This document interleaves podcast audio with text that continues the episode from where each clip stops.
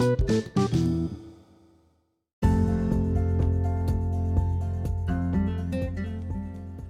selamat pagi adik-adik.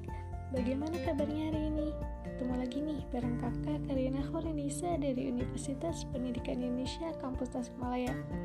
Untuk podcast kali ini termasuk bagian dari podcastnya Labedu. Nah, sebelum kita memulai topik bahasan pagi ini, kakak mau nanya nih, sudah sarapan belum? Atau sudah mandi belum nih? Jangan-jangan masih pakai baju tidurnya ya? Tapi gak apa-apa, Meskipun belum mandi, adik-adik masih bisa mendengarkan podcast kakak untuk menemani kalian pagi ini. Oh iya, bagaimana sekolahnya adik-adik? Masih di rumah kah? Atau sudah seperti adik kakak nih yang sudah belajar di sekolah lagi? Tapi tidak apa-apa, belajar di rumah pun tidak apa-apa, harus tetap semangat ya. Jadi adik-adik masih bisa menemani kakak dan menyimak topik yang akan kakak bahas kali ini.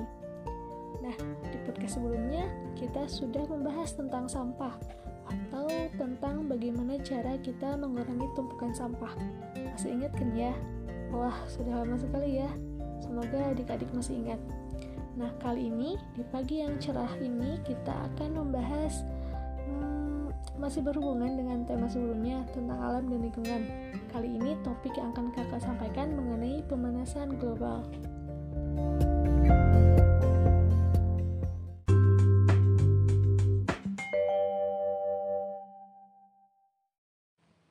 Baik, hmm, adik-adik pernah mendengar istilah pemanasan global?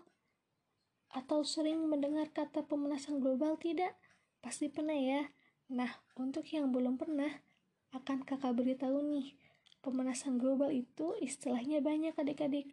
Pemanasan global ini disebut juga dengan istilah global warming, darurat iklim, krisis iklim, terus ada juga nih yang bilang iklim global. Kalau adik-adik bertanya-tanya, kenapa sih pemanasan global disebut iklim global? Kakak akan beritahu ya, pemanasan global disebut iklim global karena di beberapa wilayah di bumi ada yang mengalami perubahan cuaca ekstrim. Misalnya, ketika cuaca panas, tiba-tiba beberapa menit kemudian turun hujan, lalu tiba-tiba panas lagi, atau sebaliknya, ketika sedang turun hujan, tiba-tiba panas lagi lalu hujan lagi. Nah, pemanasan global adalah meningkatnya suhu di bumi, baik itu di atmosfer, di laut, dan di daratan bumi. Kenapa sih pemanasan global terjadi? Jawabannya adalah penyebab atau faktor terjadinya global warming antara lain yang pertama, polusi udara yang tinggi. Polusi udara ini berasal dari aktivitas industri seperti asap pabrik dan asap kendaraan sehingga menyebabkan permukaan bumi bertambah panas. Penggunaan pupuk juga dapat berbahaya loh ternyata bagi atmosfer bumi. Kenapa? Karena pupuk dapat menghasilkan gas yang berbahaya bagi atmosfer. Nah, yang kedua, penebangan dan pembakaran hutan. Penebangan pohon secara liar akan mengurangi produksi oksigen di bumi. Hal ini karena tumbuhan berperan sangat penting sebagai penghasil oksigen. Yang ketiga, efek rumah kaca. Rumah kaca dapat memantulkan sinar matahari karena sinar mataharinya akan terperangkap di dalam rumah kaca, sehingga menyebabkan meningkatnya suhu bumi. Nah, lalu apa sih akibatnya dari pemanasan global ini? Jadi, jika terjadi pemanasan global, yang pertama, es kutub dapat mencair, jika hal ini terus terjadi, maka lama-kelamaan bumi dapat tenggelam. Nantinya, daratan akan semakin sempit karena air laut meningkat.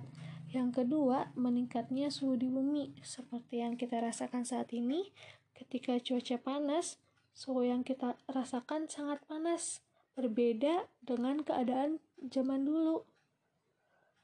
Nah, itu salah satu dampak dari pemanasan global. Lalu yang ketiga, musim kemarau akan lebih panjang bagi wilayah yang memiliki dua musim seperti di Indonesia yang hanya memiliki musim hujan dan musim kemarau saja. Lalu yang keempat, hewan dan tumbuhan sulit beradaptasi sehingga lama-kelamaan menjadi mati yang nantinya akan mempengaruhi akibat yang kelima, yaitu manusia akan kekurangan bahan makanan sehingga nantinya manusia akan mengalami kelaparan. Lalu, apa sih yang dapat kita lakukan untuk mengurangi laju global warming ini? Nah, langkah yang pertama yang bisa kita lakukan adalah dengan mengurangi pencemaran udara. Hal ini bisa kita lakukan dengan berjalan kaki atau bersepeda jika jarak yang akan kita tuju masih bisa dilakukan dengan cara berjalan atau bersepeda. Lalu yang kedua, dengan memelihara tumbuhan. Lalu yang ketiga, menghemat pemakaian air dan listrik. Kita bisa lakukan hal ini dengan ketika siang hari sebaiknya matikan lampu. Lalu ketika di kamar mandi tidak menggunakan keran air, maka harus dimatikan. Oh, dan keempat, cara yang dapat kita lakukan untuk mengurangi global warming adalah dengan mengurangi penggunaan sampah plastik. Seperti apa yang kakak bahas di podcast sebelumnya, Tumpukan sampah plastik ini nantinya akan dibakar. Nah, asal pembakaran ini akan berbahaya karena menimbulkan polusi udara. Karena itu, agar tidak terjadi polusi udara, maka sebaiknya kita mengurangi penggunaan sampah plastik dan melakukan 3R, yaitu reduce, reuse, dan recycle. Nah, untuk yang kelima, yakni menanam pohon atau melakukan penghijauan. Istilahnya reboisasi dan masih banyak lagi cara-cara yang dapat kita lakukan untuk mengurangi laju pemanasan global.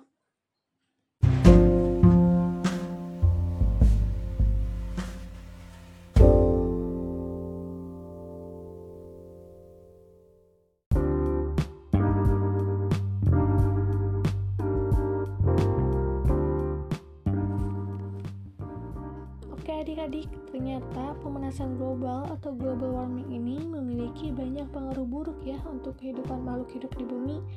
Jangan lupa untuk menerapkan pola hidup yang baik ya, yang bisa mengurangi laju pemanasan global ini. Dan bagi kalian adik-adik kakak tercinta, jangan lupa untuk terus mendengarkan podcast kakak selanjutnya. Akhir kata kakak pamit, terima kasih banyak, tetap jaga kesehatan, tetap semangat, dan tetap belajar. Wassalamualaikum warahmatullahi wabarakatuh.